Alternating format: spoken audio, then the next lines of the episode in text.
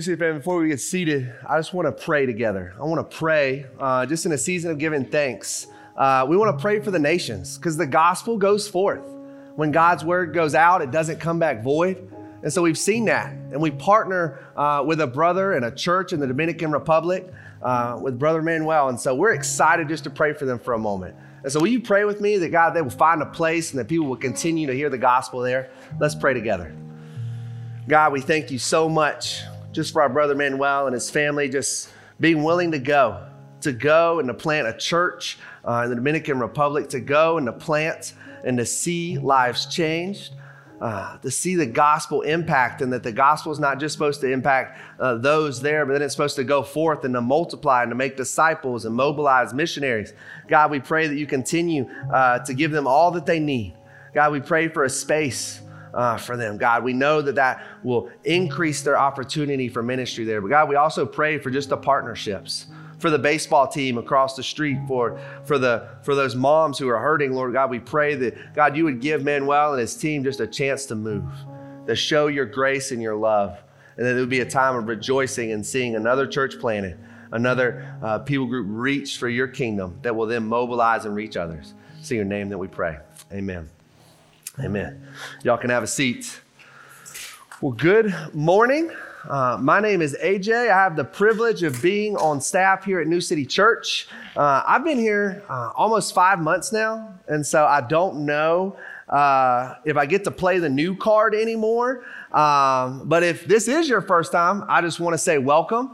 Uh, I'm excited that you're here. Uh, I'd love to meet you. And so we're going to be continuing our time in the book of John this morning. Uh, I'm excited to dive in and look at Jesus' third miracle. Uh, praise the Lord. Uh, Pastor Eric did all the heavy lifting last week and setting up how miracles and physical healings happen. And so I'm pretty much copying and pasting. So if you weren't here last week, you didn't hear that. But if you were here last week, hopefully it'll be enjoyable.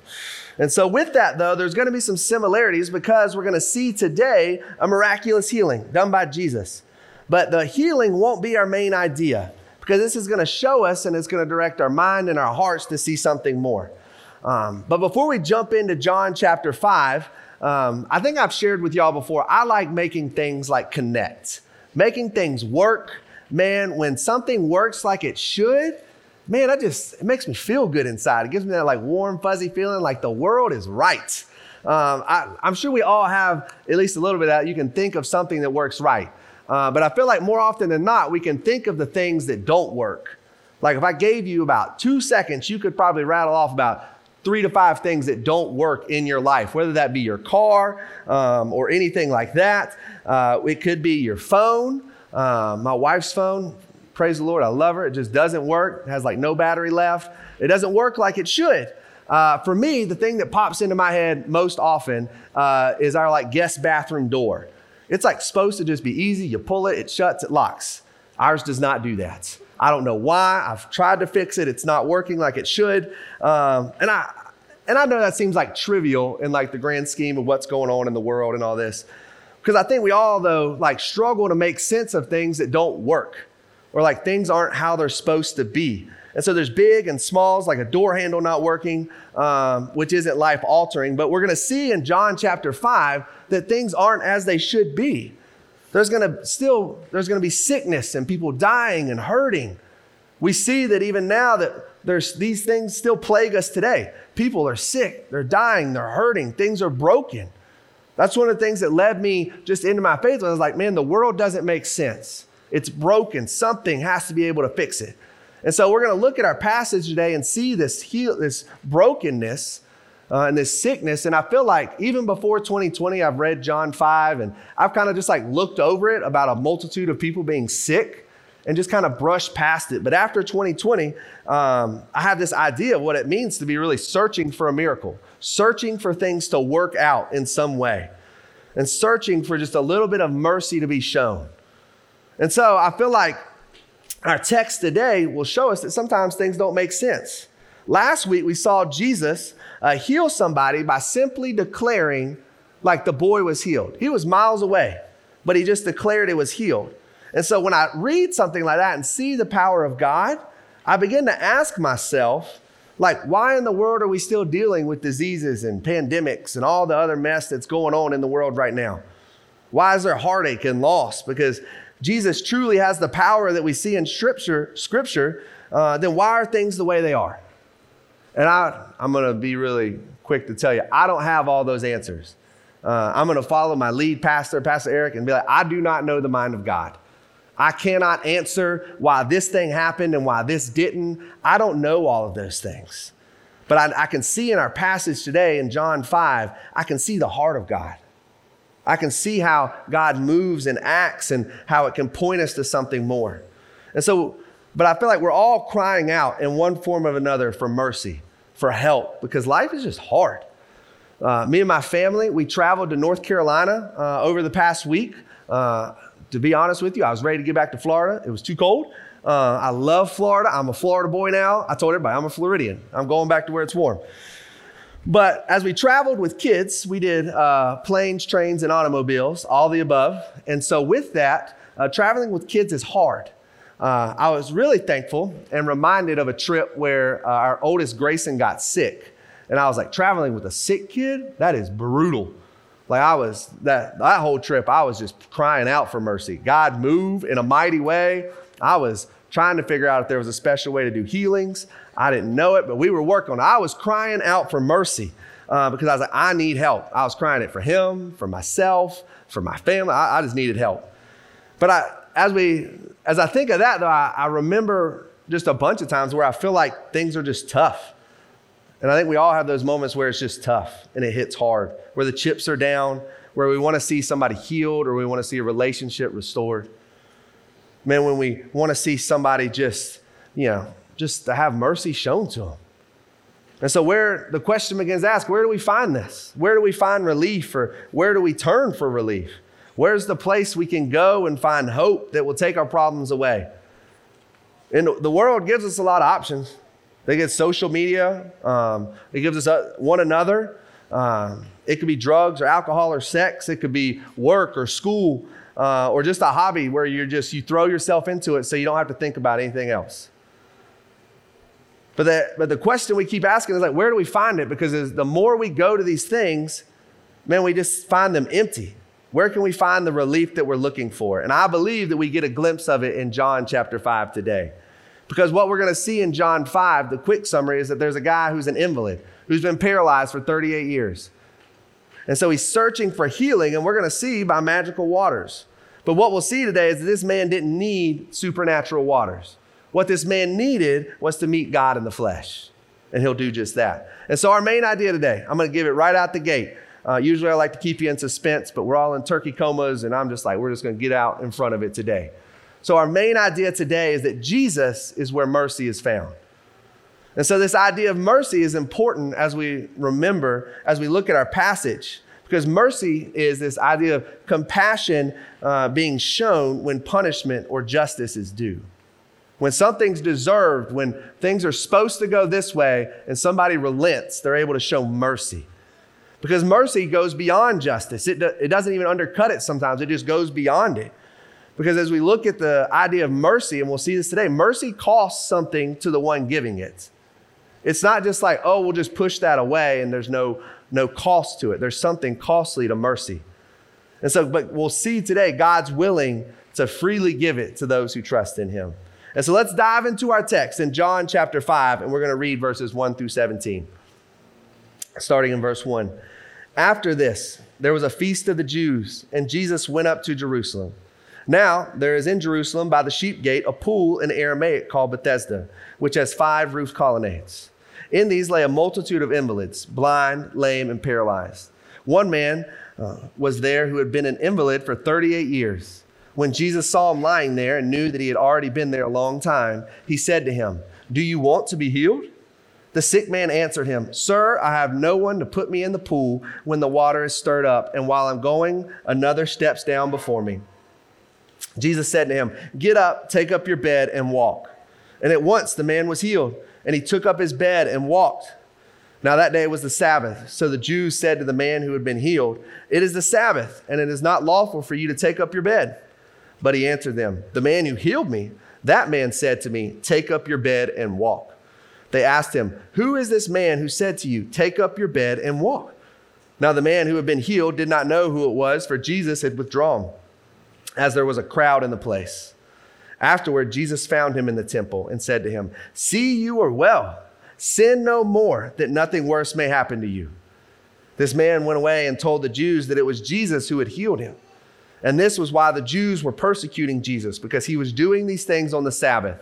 But Jesus answered them, My Father is working until now, and I am working. Man, there, there's a lot of richness in this text, and we see multiple things happening here. And so I'm excited to look at this text and really walk through it today with you.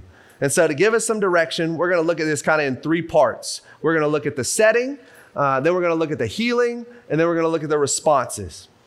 And so we're going to start uh, with point number one, looking at the setting in which all this takes place. And so we're going to see Jesus coming to Jerusalem. We, we know from uh, John 4 that he's been in Samaria and then he went up to Cana in Galilee. And so he spent time there and now he's heading back to Jerusalem during a feast. And so we're introduced to this place called the Pool of Bethesda uh, where apparently there's a crowd of people. I don't know how many's a crowd. Some people will say three's a crowd. Uh, I think there's more than three, uh, but there's, there's plenty of people there who are blind, lame, and paralyzed. And so this place is one where there's much sadness and people seeking answers and help. There's just desperation there. We can see it because people are just waiting for the waters uh, to stir and step into them so we'll be healed. This isn't a place people naturally find themselves going. It's not on like the must sees of Jerusalem. But they're going, someone goes there for a specific purpose. And so before we really jump into this, I want to point something out though that you may have noticed and you may not have, but, um, but you'll see that it goes from verse 3 to verse 5 in your text. And you're like, really? Yeah, we left out verse 4. But I just want to take a moment and talk about it uh, because if your Bible has footnotes, you'll see it there. You'll find verse 4 right there in your footnotes. And so this is there. This happens uh, some at different points in, in Scripture because what we see is the earliest and best manuscripts that we have don't have verse 4 in them. And so, with that, uh, this verse 4 does give context to what verse 7 says, and we're going to look at that in just a second. Uh, but before we dive into that, I just wanted to go ahead and mention that this verse and other areas in Scripture where we see this kind of happening, uh, where there is like a discrepancy with the manuscripts, um, there's no historical, theological, or doctrinal issue at stake. There, there's nothing there that's going to really change what we believe here, uh, but it's just text criticism. And so, if you want to dive down that rabbit hole, I'd love to. I love this kind of stuff. Um, and so, I'd love to have that conversation with you, uh, but we can talk about that at another time. But our footnote for verse 4, this is what you need to know, just gives us the context for how people thought the pool of Bethesda worked. That's it. How the pool worked, though, is not essential to the story the fact that Jesus worked is essential to the story. And so we're able to look at that here today. Because what we see is Jesus come to a setting which most people seem to avoid. We get to see Jesus come uh, not just to look and see what's going on at the pool of Bethesda, he comes and speaks to a man who he knew was been lying there for a long time. Right here in the first part of our story, we get to see two things about Jesus. We get to see his knowledge and his compassion. We see him having divine knowledge because he just walks up to this man and he sees that he's been lying there a long time. He sees, and I hope this is a great reminder to you that Jesus knows us. He just like walks into this and knows us. There's no like, when we get into a relationship with Jesus, there's, there's no this getting to know one another period for Jesus. He just knows us completely. He knew us before we were in our mother's womb, and he knows the hairs on our head. And that's impressive for most of y'all sitting here because all y'all got some hair on your head. Now, there's other ways that I find God really impressive, but the whole hair on the head thing doesn't compute for me. But He truly knows us, though. And that is sweet. And He's able to enter into our lives and know us and know our desires and where we're hurting. And through this, we're able to see this divine knowledge and we get to see it cutting straight to this man's need. He knows what he needs. And so, how we, when we see Jesus know this man fully, we're able to really see his compassion come out. Because Jesus went to a place where people don't naturally go. He went to the overlooked intentionally. We get to see this time and time again with Jesus because we see what this man's trusting in is magical waters for healing. He sees this man just trusting and lying there with a whole bunch of other people, hoping to be the first in the water. So I imagine Jesus walking onto the scene, and, and stick with me. There's like, I'm not saying I'm Jesus in this story, but kind of. But with my kids, all right? My kids, they love to play like uh, tractor wash. We got a bunch of toy tractors. I got two boys. They're wonderful. We love to wash our tractors. Uh, but it's always like staggering to me uh, is that we, we, they get little toothbrushes, they're ready to go. But usually, what they want to wash the tractors with is mud and muddy water. And so I'm, we get them all set up, they go, they have a good time, and I walk up and I'm sitting here. And as the wise father figure in their life, you know, I just walk up and go, What you doing? they look at me, cute as can be, you know, praise God, they're cute. And so with this, they're going, We're cleaning our tractors, Dad. Of course. Don't you see? We're using this mud and we're getting it all clean. And I want to be like, Are you really? Like you're not getting it. You're, you're trusting in something to heal you make, or to make your tractors clean that has no ability to do that.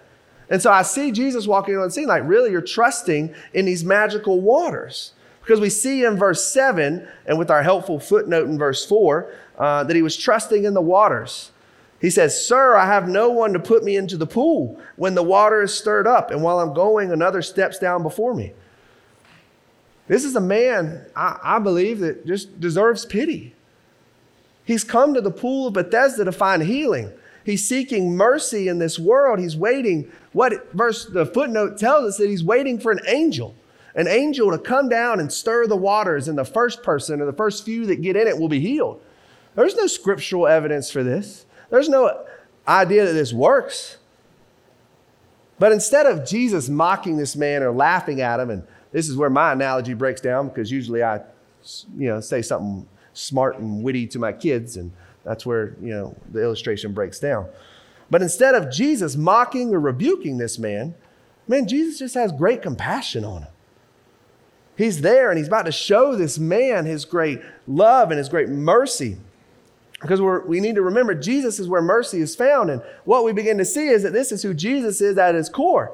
He goes to the pool of Bethesda. He goes to where there's hurt and there's pain and they're longing for healing. And this isn't out of character though, because what we saw the past two weeks in John chapter 4 is Jesus decided to walk straight into Samaria, which Jews just naturally went around. And he went to the well at the middle of the day to find the woman there. And then he went into Cana and Galilee where they just wanted a miracle worker. They didn't want a savior, but he went to the official's son.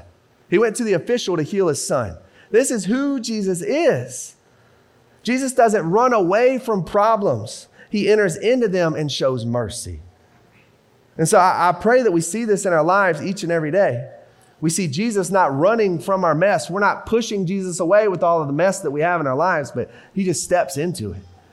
In John 5, Jesus enters into a scene where people have come to the pool of Bethesda. And I, I, found it interesting. Bethesda means house of mercy. They're seeking mercy, they're seeking a miracle. But what they don't expect is that mercy is not found in water, but it's found in a person. And that person is Jesus. Before we get to our next point, man, we, we got to ask ourselves. We just need to ask ourselves where do we seek refuge when it seems like there's nowhere to turn? Where are we trying to go and find hope and healing and restoration? For the man in our story, he goes to the pool.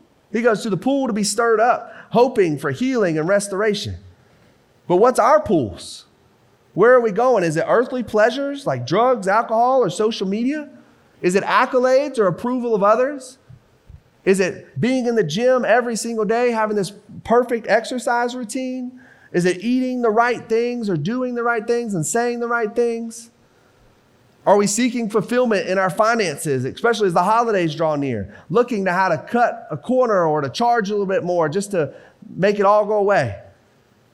Do we hope that making the grade, man, gives us enough to carry us through the holidays until we start all over again with school? Is our, our flesh and our fallen nature, it tends to take us to places and uh, and pools where we hope to find mercy.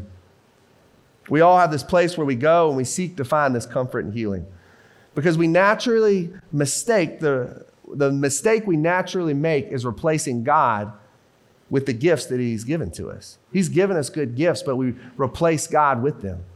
But I praise God. Whew, man, do I praise God that He's patient and slow to anger, that He's abounding in steadfast love. And as we see in the story, He doesn't wait for us to come to Him, but instead comes to us. And we get to see that as Jesus changes this man's life, which leads us to our second point today. Number two, the healing. And so let's look at verse six through nine together. When Jesus saw him lying there, he knew that he had already been there a long time. He said to him, Do you want to be healed? The sick man answered him, Sir, I have no one to put me into the pool when the water is stirred up, and while I'm going, another steps down before me. Jesus said to him, Get up Take up your bed and walk. And at once the man was healed, and he took up his bed and walked. Now that day was the Sabbath. Now, I'll be the first to admit, I know the main point is not the healing. Uh, but man, I don't want to move too quickly past this because, man, we just get to see the power of God on display. Jesus, with a sentence, heals a man who's been an invalid for 38 years. This is power. This is like the power of God on display. And what makes this scene to me all the more beautiful is seeing Jesus' response in light of verse 7. And so let's look again at this time, but I want you to look at verse 7 with me and see what's not there. Because Jesus asked the question, Do you want to be healed? And the sick man answered him, Sir, I have no one to put me into the pool when the water is stirred up. And while I'm going, another one steps down before me. And Jesus said to him, Get up, take up your bed, and walk. What is crazy about this to me is that this man displays no act of faith in Jesus. There's nothing there. We learn of nothing righteous this man has done to deserve a healing. If anything, he's trusting in the pool completely to heal him. He's trusting in an angel to come and stir up water so that he can be healed. That's where all his hope and trust and assurance is found. He's like, it's got to happen here. And what does Jesus do? He just simply looks at this man and says, Get up, take up your bed, and walk. And I did some real studying here because I was like, man, there's got to be like some fancy Greek like thing with words like make it happen. Nope. It just says, get up, take up your bed, and walk. And part of me wants to think that Jesus has this like deep, booming voice, like, get up. And I'm like, I don't think that was probably the case either. He just simply was there and he's like, get up. Take up your bed and walk. This, I'm just like blown away that like this is who Jesus is.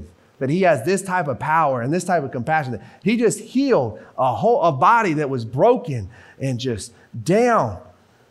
And he just says, get up and take up your bed and walk. Because he doesn't wait for him to display faith, but simply heals them with his words. His compassion and his love just jumps off the page to me because this man came to the pool at the house of mercy seeking mercy. He was seeking relief from the pain and the bad hand that life had dealt him. He didn't find it, though, in the water, he found it in Jesus. Remember, Jesus is where mercy is found. It's not in magical waters or anything this world has to offer, it's in Jesus. And so we found it because verse 9 tells us, and at once the man was healed at once. And he took up his bed and walked. He just went up. He just got up and went. But we, we see this, and I'm, I'm blown away by this. But we, I mentioned, and Eric mentioned last week, that the healing is not the main point. And we're going to see that in just a minute. But Jesus is helping us see something greater. But let us not forget that this man just got up and walked. And so we look at verse 14 to see the bigger picture, though, because afterward, Jesus found him uh, in the temple and said to him, See, you are well. Sin no more, that nothing worse may happen to you. Jesus came back up to this man later after healing him because he had drawn away, and we'll look at that in a minute. And he finds him in the temple. And then he drops this line on him. Man, it caused me to scratch my head. Um, that says he was to sin no more. And so I want to unpack that because I feel like that's a it, it has been a stumbling block for me. And so what we see though is Jesus drawing this man back. It's a time has passed. He's drawing him back to say, I am who I am, the one who showed mercy. And from that, he calls him though to something greater, to sin no more. So here, man, I love as we unpack something like, here's where the beauty of scripture comes into play.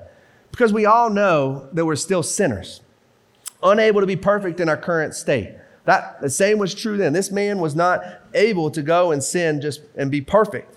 So how can Jesus call this man to sin no more? And I, am to be really honest with y'all. All right, it's after Thanksgiving. I feel like I can trust you. We, we got this.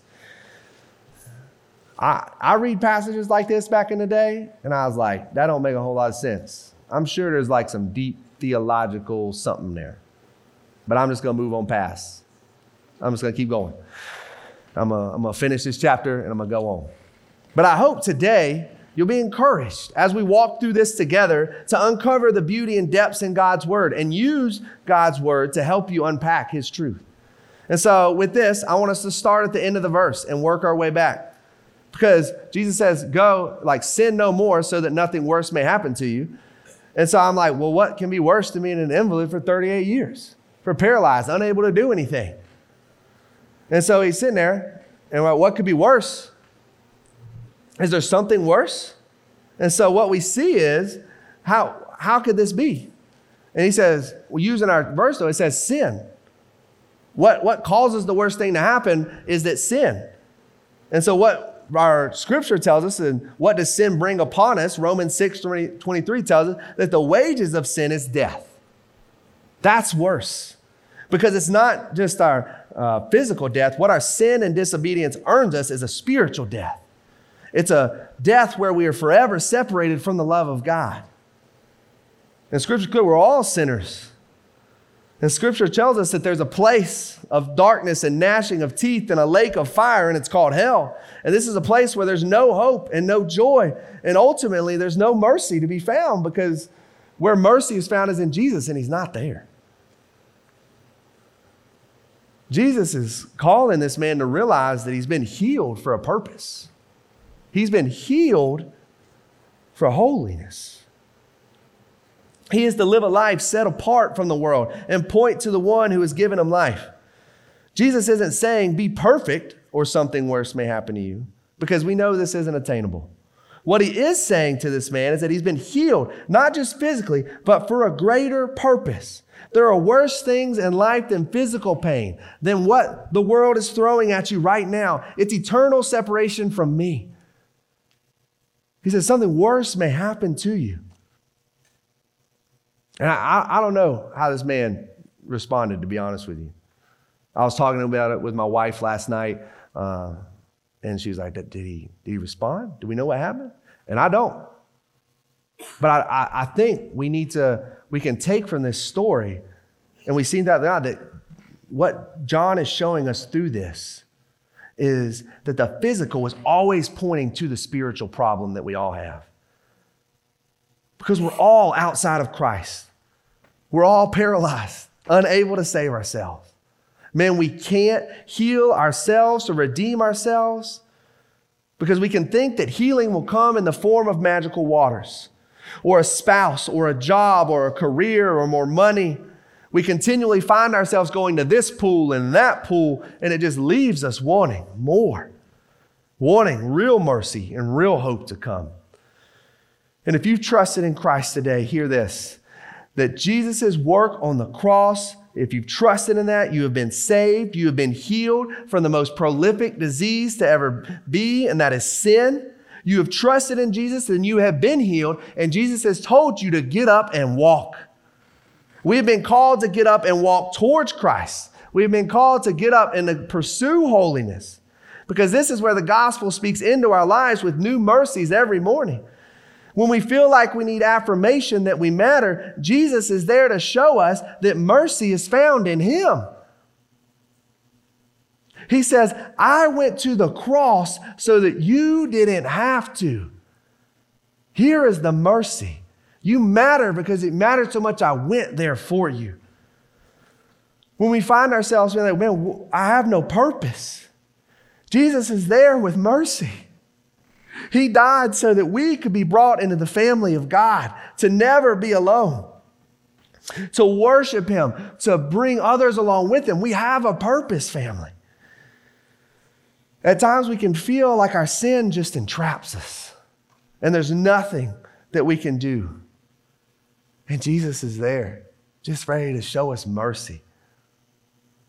Because he took the punishment for our sin, it's already been paid. And he gives us his spirit so that we are no longer entrapped by it. We're no longer controlled by it, but no, we're free to live for him. Brothers and sisters, I, I pray that we do not allow one another to go back to the pool where we seek to find mercy and we push one another to hope and trust in the things of this world. That we push one another not to trust in the things of this world. Because mercy and hope are found in Jesus. Because Jesus is there. He's ready to show mercy. He goes where it's hard and where there's brokenness. Because scripture, I, I, love this, that scripture tells us that God is rich in mercy. It tells us, that, and that tells me that God wants us to know that His ne- mercy never runs out. It never runs low. It's new every morning. And we get to celebrate that. And so, whatever you're dealing with, whatever you may be struggling with, or just whatever life's throwing at you right now, God is there ready to show you mercy. He's ready to just step in and love you and say, I've gone and I've paid for it for you. And so Jesus reminds this man, and when he tells him to go and sin no more, so that nothing, nothing worse may happen to you, not to squander the mercy shown to him. And I think that's a message we have to hear today as well. Man, we don't squander that. Because this man could go, and, and I don't know how he all played, it all played out, but he could go and he could make an idol out of his health now that he's got it. He could be in the gym all the time, eating all the right things, and that could be everything his life is consumed about. He could go also and you know, use that new body and seek out all the earthly pleasures that he's been missing out on. But in all of those things, that he would still need mercy for his soul. There's physical healing, but God shows us there's something greater there. And so he wouldn't necessarily return to the pool of Bethesda, but he would find another place to seek out hope and mercy. He would, because he, he's now thrown something else away. And so we find ourselves in the same situation. God's shown us mercy. He's died on our behalf. He said, I've paid the sin. And for us believers, He's brought us into His family and given us every right as children of God. All the blessings that are in Christ, all the promises that are in Christ, He says they're yes and amen. How then do we respond to that? And I think our passage gives us two responses, which leads us into our final point today. Number three, the responses. Because in our passage, we see two responses to the healing done by Jesus in John 5. On the one hand, we see a man who was healed, and on the other, we see the Jewish leader's response. So let's first look at the man who was healed, starting in verse 9. Because at once the man was healed and he took up his bed and walked. And the immediate response of this man that we see is obedience. Jesus told him in verse 8, Get up, take up your bed, and walk. And the man did just that. We saw that when we looked at the power of Jesus. And so we see the power and authority that Jesus holds, and this man realizes that and is obedient to that. But we have to remember mercy um, shows us. It extends beyond justice, it extends beyond what's there and shows compassion. We remember that mercy at times cost the giver something. And what did this cost Jesus? Let's see in verse 13. Let's look together. Now, the man who had been healed did not know who it was, for Jesus had withdrawn and there was a crowd in the place. And so, the first thing that we see that Jesus knew by healing this man is that others would want healing as well. And that's not a bad thing. We all desire to be healed in one way or the other. And so we see in this passage something interesting. Jesus withdraws. He withdraws because there was a crowd there. And with that, he, we have to begin to make sense of that. Why did he withdraw? Because I, what I've just kind of begun to hone in on is Jesus wasn't interested in people just coming to be physically healed. He's not just a miracle worker. He was concerned not with just healing physically, he wanted to heal spiritually. And so he had to withdraw from that place because people only wanted him for one thing. That's why he had to withdraw in this moment.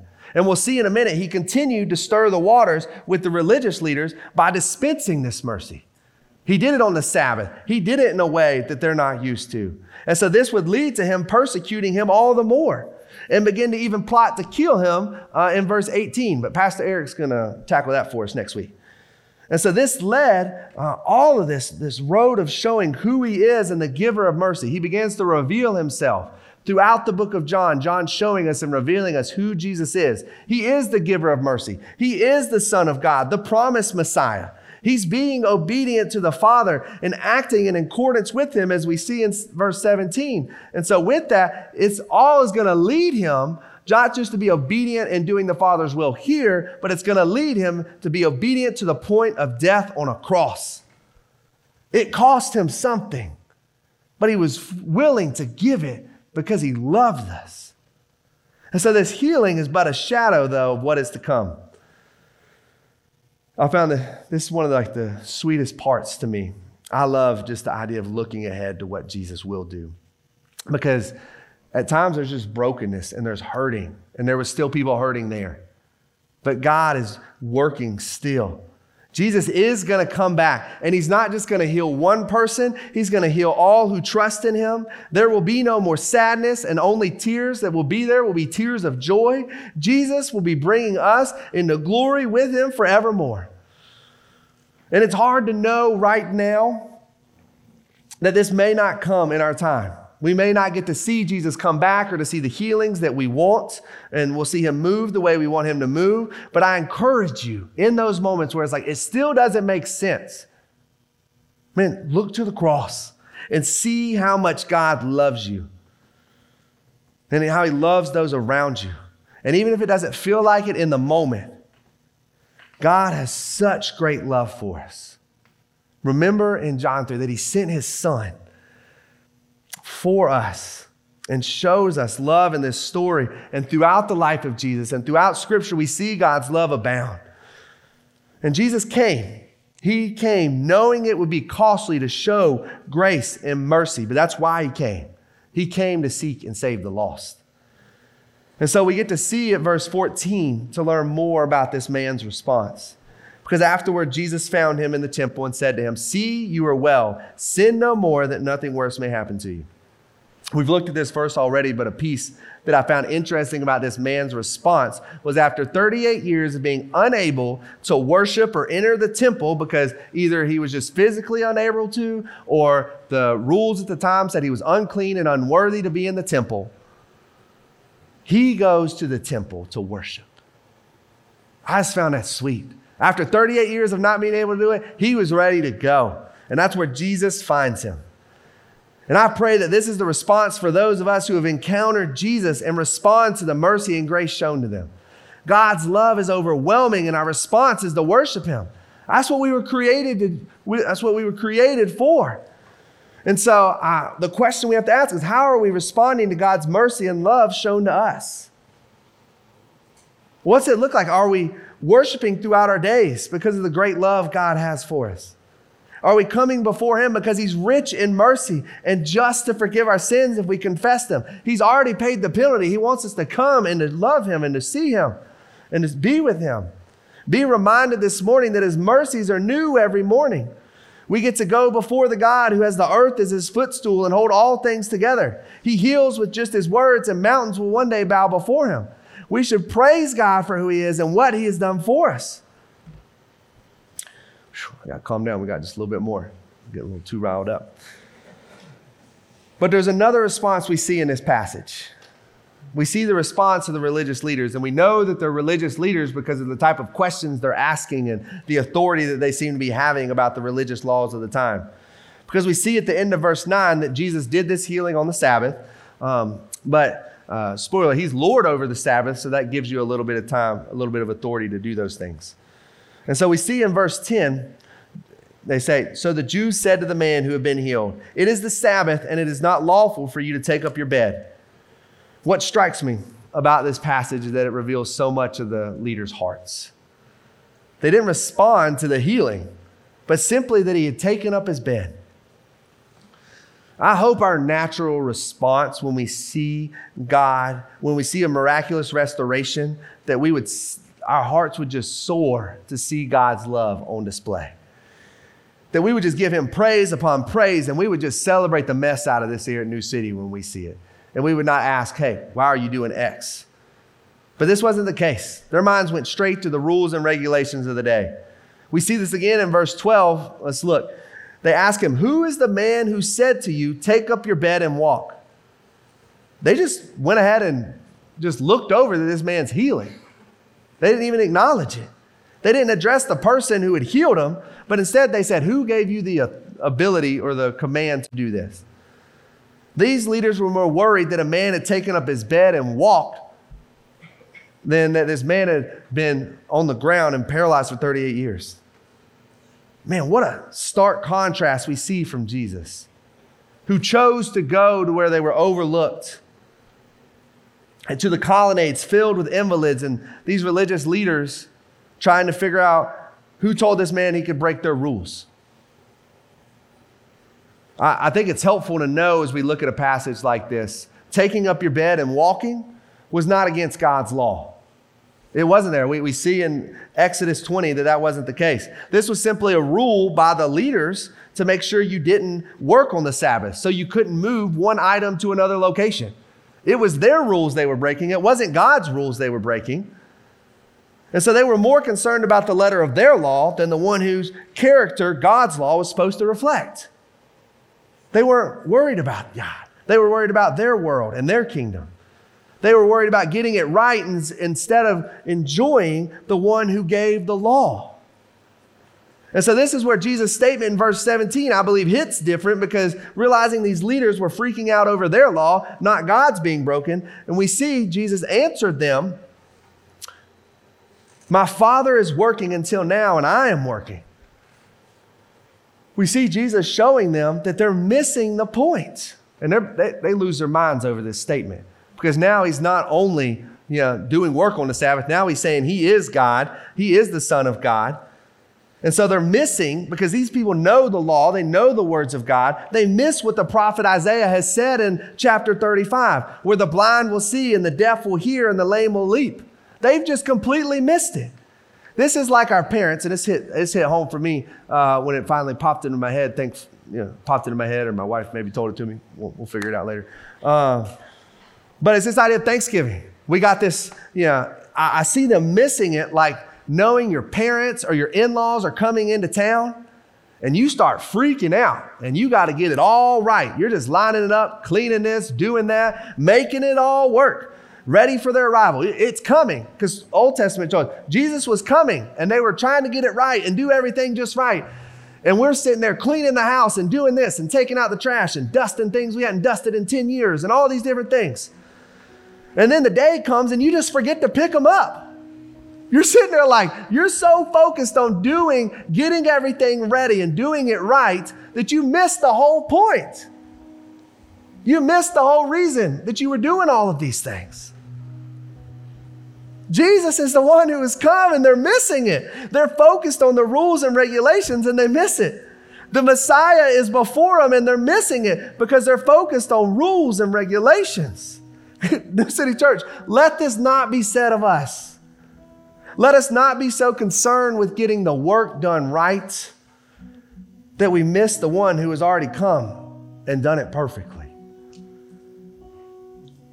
Let us not be concerned with our way that we miss seeing God moving in his own way. I had a buddy, uh, he constantly reminds him constantly reminds me not to put him in a box. Um, and I don't believe we can put God in a box. He doesn't work in just a certain way or the way we think it should work. But God's ways are bigger, and I praise Him for that. He heals who He wants to heal, and He draws to Himself who He pleases. Jesus is Lord of Lords and Kings of Kings. He is the King of Kings, and He reigns forevermore and sits at the right hand of the Father, wielding all authority in heaven and on earth. And so I pray that we're not consumed with what we presume is the right way, and we miss the one who made the way. Because there's a bunch of important things around us. Man, there's school and friendships and parenting and politics and just family. And man, these are sweet things, these are good things. But man, we can't hold on to them so tightly that we fail to see God moving And then we only see our way as God's way because we'll miss it. Because Jesus did not come to fit into a box, but to do the Father's will. He came to work as the Father works, transforming, restoring, and giving life. And I want this story to be a warning to us because the man who went into the temple after encountering Jesus and not to be the man who went and worshiped and not be the leaders who were concerned with their own way and realized and missed that God was among them. Jesus was there as the giver of mercy and they missed it. Let us not miss it, New City. Because the mercy that Jesus gives, and I love this, this is, this is a coffee cup verse, but his mercies are new every morning. And it's true. And I praise God for that. We're able to receive it forevermore for those who have trusted in Christ. So don't be consumed with getting it right and miss our need for mercy every day. When we're consumed with getting it right, we begin to think we are getting it right. But I, am here to tell you, we don't stop sinning, and so our need for mercy is always at hand. And I praise God that His mercies are new every morning and sufficient for each and every day. We may not stop sinning, but Jesus came and paid the cost of our sin so that we may now walk freely in His righteousness not our own. Our sin no longer defines us, Christ's righteousness does. And so let us be quick to confess our sins and joyfully receive the mercy shown to us in Christ. Let the mercy shown to us drive us to live a life we're called to. Remember that we have been healed for holiness. And let us remember that we've been called to walk. We don't have to carry the weight of sin or shame or whatever we may be wrestling with, we are no longer paralyzed by our sin, but we are free from it. God has healed us. He has called us to get up and walk and to pursue Him in holiness. But if you haven't experienced the mercy given by Christ, I encourage you, and I encourage you to talk with somebody. Talk with whoever you came with today. Find me after the service and let's talk about the mercy that's found in Jesus because it's abundant and has the power to free you from the bondage you feel, from the weight that you have. Because Christ has paid the debt so that you can freely accept his gift of mercy and grace. Just as the man in the pool didn't have to do anything special, neither do you. Jesus has done everything necessary to save you. All you have to do is simply believe in him. And my prayer for us this morning is that wherever you find yourself, that you would turn and see that Jesus is where mercy is found. That that's where we hope and we trust in. And we simply find rest in Him. Let's pray together. God, I thank you that you are a God who is rich in mercy, that you have great love for us, and that we're able to find it not in anything this world has to offer, but you. Thank you for making a way and, and being the God who loves us so much that you sent your son. Let us continue and quickly turn to you so that, God, we may trust in you and continue to find hope and mercy. See your name we pray. Amen.